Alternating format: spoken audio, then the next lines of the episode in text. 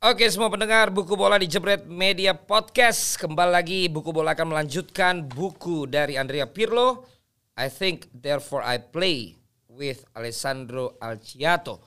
Di chapter yang kedua kita sudah membacakan Bagaimana ternyata Pirlo yang setelah menjadi pemain top Termasuk menjadi pemain yang dianggap tidak memiliki haters Tapi ternyata dalam buku di chapter kedua tersebut diceritakan dengan jelas bahwa itu tidak terjadi ketika dia masih kecil. Bukan hanya teman-teman lawan setimnya, tapi bahkan juga teman-teman setim dan juga orang tua dari teman-temannya itu. Kenapa? Kalian dengarkan aja di chapter yang kedua ada di podcast buku bola di Jebret Media Podcast. Bahkan sampai ke Brescia ketika dia masuk di tim senior senior-seniornya pun juga melakukan hal yang sama. Nah sekarang kita lanjut ke chapter yang ketiga. They weren't bad kids the ones I played with in the Brescia youth. But they did have a very serious problem. One that always got the better of them. They were running scared of their own dreams. Dreams that weighed them down and eventually crushed them. Mereka sebenarnya bukan anak-anak yang nakal atau jelek yang gue maksud adalah anak-anak yang waktu itu main di Brescia Youth. Tapi mereka semua adalah orang-orang yang punya masalah dengan problem yang serius. Orang-orang yang selalu punya masalah dengan orang yang lebih baik dari mereka. Mereka lari ketakutan dari mimpi mereka sendiri. Mimpi yang membuat mereka justru menjatuhkan mereka dan menghancurkan mereka. They thought of me as the boogeyman, someone trying to kill their future. I held out my hand to drag them up, but instead they turned their back on me. They fell behind then, pulled out of the race to become professional players. Mereka menganggap gue seperti seorang tukang jagal, seseorang yang mencoba untuk menghancurkan mimpi mereka. Gue berusaha untuk mengulurkan tangan gue untuk meraih mereka, tapi kenyataannya malah berbalik. Mereka justru melawan gue. Mereka jatuh dan keluar dari perlombaan untuk menjadi pemain profesional. For me, it's always better to keep chasing, chasing down the guy in front and maybe finish second rather than stopping altogether. It's a shame they never understood that. Buat saya lebih baik untuk tetap mengajar mengejar orang yang ada di depan saya dan mungkin menjadi mungkin finish sebagai orang yang kedua daripada orang yang stop dalam perlombaan itu. Sungguh mengecewakan mereka tidak pernah mengerti tentang itu. I know fine well what was going through their minds when they found themselves in quicksand, corroded and imprisoned by the worm of jealousy. I can almost hear them even, even now. A chorus of voices all screaming the wish that was dying in front of their eyes. We want to play for Barcelona or Real Madrid. Saya tahu dengan sangat jelas apa yang ada dalam pikiran mereka ketika mereka mengetahui mereka stuck, mereka terhenti, mereka mandek dan terpenjara dari kecemburuan. Bahkan gue bisa dengar itu sampai sekarang. Suara-suara yang berteriak yang pernah mereka katakan di dalam diri mereka, di wajah mereka yang pernah mengatakan kami ingin bermain untuk Barcelona atau Real Madrid. I know because they told me. Saya tahu karena mereka memberitahu saya. I know because I told them. Saya tahu karena saya juga udah ngasih tahu mereka. Becoming a footballer is only the first half of the silent prayer a kid offers up the sky or confides of to his teacher in a primary school essay. The second part is the name of the team he wants to play for. Menjadi seorang pesepak bola hanyalah satu babak dari sebuah doa dari anak-anak yang menyatakan keinginannya ke langit atau kepada guru di tingkat dasar bagian yang kedua atau babak yang kedua adalah nama dari tim di mana mereka ingin bermain. Spain was right at the top of our list, an undisputed king that had us utterly captivated. It was a flight of fancy, an ambitious project put together word by word while we had our playtime snack. We wanted to turn our fruit juice into sangria, or perhaps even cerveza. Twice I almost managed the miracle. Spanyol adalah tempat list teratas kami dan tempat di mana kami pengen ada di sana. Itu adalah tempat yang mewah, sebuah impian ambisius ketika kami sedang menikmati camilan-camilan yang kami makan waktu itu. Kami pengen merubah jus buah menjadi sangria atau mungkin cerveza. Dan dua kali saya hampir melakukan keajaiban itu. Adalah pada musim panas 2006 ketika kami memenangkan Piala Dunia. Dan saya di, berada dalam keadaan mabuk kemenangan. I got out and about on my bike in the quiet little streets of Forte de Marmi and I pass by on the on the seafront, people stop and pat me on the back. Fans say hello and I'll do likewise. There's a nod of recognitions for each and every one of them. Saya lagi jalan keluar pakai sepeda saya di sebuah jalanan yang sepi di Forte de Marmi. Dan saya lewat depan laut, orang-orang berhenti dan para fans menyapa, saya laku saya menyapa balik dan ada sebuah pengakuan dari setiap mereka ketika melihat saya. Hello Andrea, buenos dias, what a lovely afternoon Andrea, buenas tardes, sweet dreams Andrea, buenas noches, ciao Andrea, hola. We're heading back to Milan, see you soon Andrea, adios. Coming to the unusual place in a little while for a drink Andrea. Hasta ahora. Mereka pasti berpikir ketika mengalahkan Perancis di final, telah mengeringkan otak saya. Tapi ada sesuatu yang mereka tidak tahu. Mereka kehilangan sebuah kisah vital dalam cerita saya yang bernama saya bersama dengan Real Madrid seharusnya bukan Milan. Saya adalah seorang pemain Madrid di kepala saya, di hati saya dan di jiwa saya. Saya sudah disodori kontrak lima tahun untuk bermain dengan Real Madrid dan gaji yang di luar dari kepala saya. Kelihatan bahwa orang-orang di Milan di Milan got themselves into one too many scraps or at least that was the story doing the rounds. Calciopoli was the second most popular topic of conversations back then a close second to Italy's penalty shootout triumph in Germany. Ada dua topik di Italia ketika itu yang paling populer. Satu adalah kemenangan Italia di adu penalti menghadapi Jerman dan kedua adalah tentang kasus Calciopoli. One day you read that we were going to be relegated to Serie B. The next that we were looking at the 50 point penalty. Satu hari kalian membaca bahwa kami akan degradasi ke seri B dan selanjutnya kami akan kena 15 poin penalti. Dan the next again day that be talking about us handing back trophies and having our titles removed from the record books. Hari yang berikutnya mereka berbicara tentang kami harus mengembalikan trofi dan nama juara kami akan terhapus dalam buku sejarah. After a while, I began to suspect that it wasn't Mark David Chapman who killed John Lennon. Satu waktu saya bahkan berpikir bahwa bukan Mark David Chapman yang membunuh John Lennon, tapi ini pasti salah satu dari direktur AC Milan. The whole thing was an absolute shambles.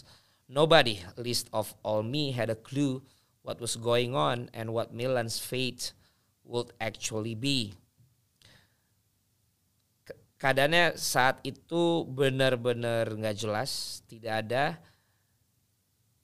yang tahu dan punya petunjuk apa yang sedang terjadi dan Milan akan seperti apa. One thing that I was sure of, though, I would never drop down to Serie B. And if I had to leave, I wouldn't feel like a traitor. Satu hal yang pasti, saya tidak akan mau untuk turun bersama di Serie B dan kalau saya harus pergi, saya tidak merasa sebagai pengkhianat. You always want to be ambitious and play for a noble cause.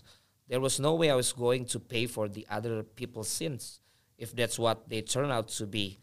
I've always believed that those who make the mess are responsible for cleaning it up. If you break something, you pay. Dan dikatakan bahwa kamu harus selalu ambisius dan bermain untuk sebuah alasan yang baik. Tidak mungkin saya akan membayar dosa orang lain kalau memang ada pilihan seperti itu. Saya selalu percaya bahwa siapa pun yang membuat kesalahan adalah dan membuat sesuatu yang berantakan adalah orang yang harus membersihkannya. Kalau engkau memecahkan sesuatu maka lu harus membayar. The Madrid coach Fabio Capello phoned and then Franco Baldini, their director of football, Everyone wanted to speak to me. I had a word with my agent and asked him to find out what Milan were saying about it all. Pelatih Madrid Fabio Capello telepon. Begitupun Franco Baldini, direktur foot, sepak bolanya. Semua orang pengen bicara sama saya dan saya ada obrolan dengan agent dan bertanya dengan dia bagaimana Milan dengan respon ini. Shortly after, I was due back at Milanello to make the Champions League proper, we had to get through a qualifier against Red Star Belgrade. Gak lama setelah itu saya harus balik ke Milanello, harus bermain di Champions League kualifikasi menghadapi Red Star. Saya mencoba untuk mencapai tingkat tertinggi dan sekarang saya berada di lantai dasar. Orang-orang yang bersama-sama dengan saya di Piala Dunia Cuma punya waktu 10 hari istirahat sebelum latihan dimulai kembali. Tapi itulah saat Tulio agen saya berkata kepada saya, tahan dulu gak usah balik dulu, biar saya bicara sama Real. If you really want a chance of seeing from Forte dei Marmi, head back to your house in Brescia. Kalau emang lo pengen peluang yang ada ini bisa terjadi, lo baliknya ke rumah aja di Brescia yang penting nyalain hand telepon lo, handphone lo dan standby akan ada yang telepon. Nggak lama dia bilang begitu, telepon saya berbunyi. Nostradamus was a mere amateur compared to our Tulio. Jadi so seorang Nostradamus saja dikatakan amatir kalau dibandingkan sama Tulio. Hello Andrea, ini Fabio Capello. Salah satu-satunya orang yang paling sukses dalam dunia kepelatihan olahraga. Halo coach, apa kabar? Saya baik dan saya membayangkan bahkan lu pasti lebih baik dari saya. Yuk, join sama saya. Saya baru berhasil mendapatkan tanda tangan Emerson dari Juventus dan kamu akan bermain di sebelah dia nanti di lini tengah. Oke kalau begitu kata Pirlo. Dia nggak perlu banyak waktu untuk meyakinkan saya kurang dari semenit kalau saya ingat-ingat. Not least because I already seen the contract. Bahkan bukan karena saya udah ngeliat kontraknya. Agen saya justru yang harus melihat secara detail dan langsung berdiskusi dengan orang-orang di Madrid. Kami itu seperti dua orang yang sedang kasmaran, Tulio dan saya. Yang tiap hari harus teleponan kayak remaja yang lagi jatuh cinta.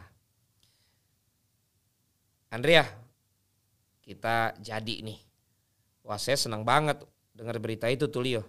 Saya langsung sudah terpikir akan menggunakan jersey putih jernih dan di saat yang sama agresif yang berarti berbeda dengan makna warna putih sebenarnya. Pikiran saya sudah ada di Santiago Bernabeu sebuah kuil tempat yang membuat takut lawan-lawan dan menjadi tempat seorang raja. Jadi kita nunggu apa lagi tuh Leo? Ayo kita makan siang dalam beberapa hari ke depan. Di mana? Mason Sixto di Plaza de Angel Carbajo? Tidak Andrea, tidak di Madrid, Milanello. Hah? Apa yang lo bilang Milanello? Apa lo bodoh? Bukan, lo dengar dengan benar Milanello. Kita belum dapat approval persetujuan dari Galiani. Oh iya, laki-laki berpulpen itu. Oh yes, the pen guy. Menunya selalu sama. Saya udah tahu dalam hati saya sebagai starter antipasto, main course dan kemudian nanti ada ice cream crunchy di atasnya. Kami bertemu di tempat makan di mana biasa kami ketemu di tengah-tengah antara dapur dan tempat di mana Berlusconi sering mengutarakan atau sering menyampaikan bercandaan-bercandanya menjadi sebuah simbol humility and one of unabashed power. Simbol kesetaraan tapi juga kekuasaan. I meanwhile was floating between Milan dan Real Madrid. Sementara saya lagi gantung antara Milan dan Real Madrid. Tulio ngomong duluan, Andrea bakal tanda tangan buat Real. Kemudian Pirlo bilang iya. Lalu kemudian Galianis bilang ke saya secara langsung, Andrea teman saya, kamu gak akan pergi ke mana-mana. Andrea my friend, you're not going anywhere. Dia keluarkan dokumen dari bawah mejanya. Itu membuat saya tersenyum, berpikir seperti ada sesuatu yang tersembunyi keluar kayak Monica Lewinsky waktu itu bersama dengan Bill Clinton di Oval Office. Ternyata itu adalah sebuah kontrak yang dibawa oleh Galiani dia mengatakan kamu tidak akan pergi karena kamu akan menandatangani ini. Ini untuk lima tahun. Dan kami akan membiarkan bagian gajinya kosong. Terserah mau ditulis berapa. Tulio langsung ngambil itu dan bilang biar saya pegang dulu dia bawa ke rumah baca dan baca lagi saya pergi ke tempat latihan tim nasional di Coverciano. Dan untuk beberapa hari saya tidak dengar apa-apa. Saya pikir sudah deal dan saya sudah berpikir di Spanyol, bermimpi di Spanyol. Imajinasi saya sudah membawa saya ke Madrid dan ada di satu tempat di antara Plaza Mayor dan Puerta del Sol. Lalu kemudian si agen Tulio telepon saya, tanda tangan untuk Milan sekarang, dia tidak akan membiarkan kamu pergi. Tidak. Iya. Ya udah deh, kata Pirlo. Orang-orang berpikir mungkin keputusan ini memerlukan berjam-jam, berhari-hari atau berbulan-bulan dan menghabiskan mental dan fisik. Tapi itu tidak pernah terjadi karena kadang-kadang insting kita itu akan kasih tahu ke mana kita pergi. Tapi ada klausul dalam kontrak yang ternyata harus lu patuhi secara keseluruhan. Dan di dalam skenario itu tidak perlu panjang untuk bilang tidak. Bahkan walaupun lo melakukan itu dengan terpaksa. Dan kemudian lo dipaksa untuk bilang ke media ungkapan-ungkapan yang udah diatur, yang udah disiapin tentu saja oleh pihak manajemen untuk memberikan jawaban-jawaban yang tepat. Kalau ditanya bener nggak waktu itu lo sebenarnya udah mau tanda tangan dengan Madrid, Nah tugas lo adalah menyembunyikan itu dan lo akan bilang bahwa tidak saya sangat bahagia ada di Milan. Fuck off kata Pirlo. Bohong lah katanya gitu. It's a pity it went the the way it did. Ya sebuah ya kasihan ya gue sebenarnya melakukan hal itu. Saya bisa langsung tanda tangan buat Real di hati saya udah pengen di sana sebuah klub yang lebih glamor dari Milan, lebih berprospek, lebih dari segalanya. Kehadirannya menakutkan semua lawan setiap bertanding. All that said, I had the consolations of winning the Champions League at the end of the season. It could have gone a lot worse. Dan sebagai bagian dari itu, saya selalu kepikiran akan bisa memenangkan Champions League di setiap mus akhir musim. Capello dan Franco Baldi ini tidaklah bahagia mendengar kabar dari agen saya kalau saya tidak akan pindah. Jadi selalu kalau sama Baldini itu nggak jodoh. Setiap saya ketemu dia dia selalu datang tersenyum dan ceritanya selalu sama. Saya sudah berusaha untuk membawa kamu ke klub di mana saya bekerja tapi tidak berhasil. Tapi cepat atau lambat akan. Dia meyakinkan saya untuk ke Roma waktu itu sebelum saya ke Juventus. Saya cuma nggak yakin aja sama situasi dan keadaannya. Walaupun saya percaya sama Baldini. Dia melakukan pekerjaannya dengan baik, dia punya style. Kepemilikan yang baru yang saya pikirkan, saya nggak yakin dengan itu. Mereka mau membangun Roma yang baru dan Baldini terus memaksa saya tapi dia tidak bisa bilang lebih kepada saya tentang orang-orang Amerika yang membeli ini. Jadi saya curiga kalau klub baru ini bagaimana menjalankannya, apakah sesuai realita atau hanya kata-kata. Kalau saja saya bisa yakin saya mungkin sudah tanda tangan juga karena Roma adalah kota yang indah. Orang-orang di sana spesial dan cuacanya juga fantastis. Tapi faktanya saat itu tidak pernah ada yang tahu bagaimana dengan presiden yang baru ini, Thomas Di Benedetto.